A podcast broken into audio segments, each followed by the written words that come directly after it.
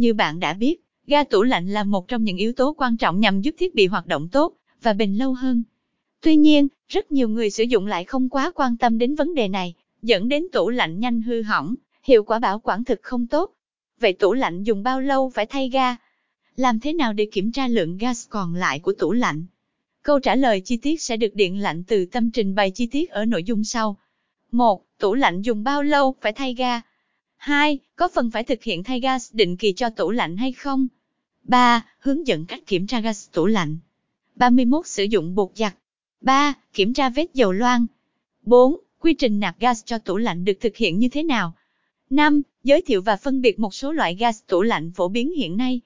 51 loại ga R12, 52 loại ga R134A, 53 loại ga R404, 54 loại ga R600. 6. Chi phí thay ga tủ lạnh bao nhiêu? 7. Những câu hỏi thường gặp liên quan đến tủ lạnh dùng bao lâu phải thay ga?